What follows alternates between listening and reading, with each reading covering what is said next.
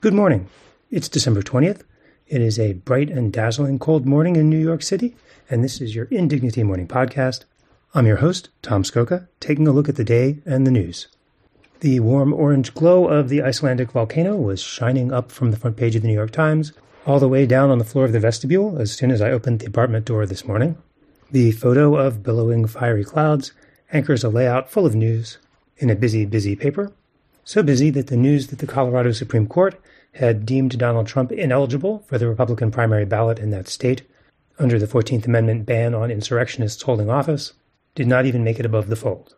The 4 to 3 majority of the Colorado court partly reversed and partly upheld the reasoning of the lower court judge who had kept Trump on the ballot in a decision that had mostly seemed crafted to prevent that judge from being murdered by a Trump supporter, accepting and endorsing the lower court's finding that Trump had certainly engaged in insurrection and rejecting the extremely tortured linguistic analysis under which the judge had determined that the President of the United States was not an officer of the United States under the text of the amendment.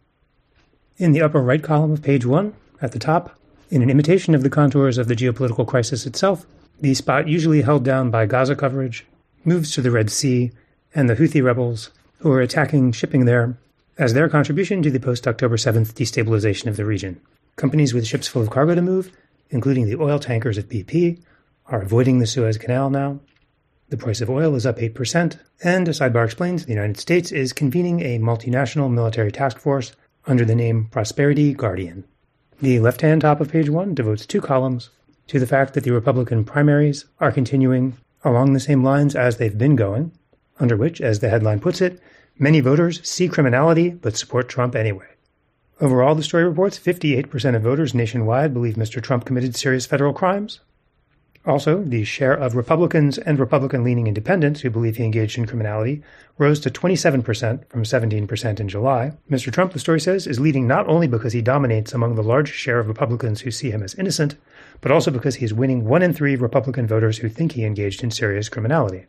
In the Times' long running, unbroken effort to empathize as perfunctorily as possible with Trump supporters, the first live quote in the article comes from an 81 year old retired airline worker in Phoenix who does not appear to be within that newsworthy 27% of Republicans who think Trump did commit crimes, but is just mad that people are picking on his guy.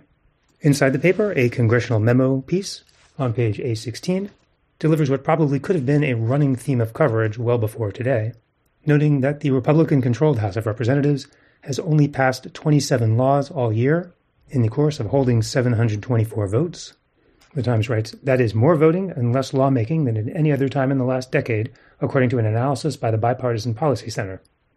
The piece goes on to say this year was grossly unproductive, even by the lower standards of what's possible in divided government, and after taking into account the reality that not all bills are created equal. In 2013, for example, when Republicans controlled the House and Democrats controlled the Senate, as they do today, the House passed 72 bills that were signed into law. The story does note that the House successfully passed the 250th anniversary of the United States Marine Corps Commemorative Coin Act, and the Duck Stamp Modernization Act of 2023. The adjacent story on the page notes that the proposed military aid to Ukraine will not be one of the things passed in 2023, as the attempt to make a deal trading border crackdown measures for Ukrainian funding got punted into the new year.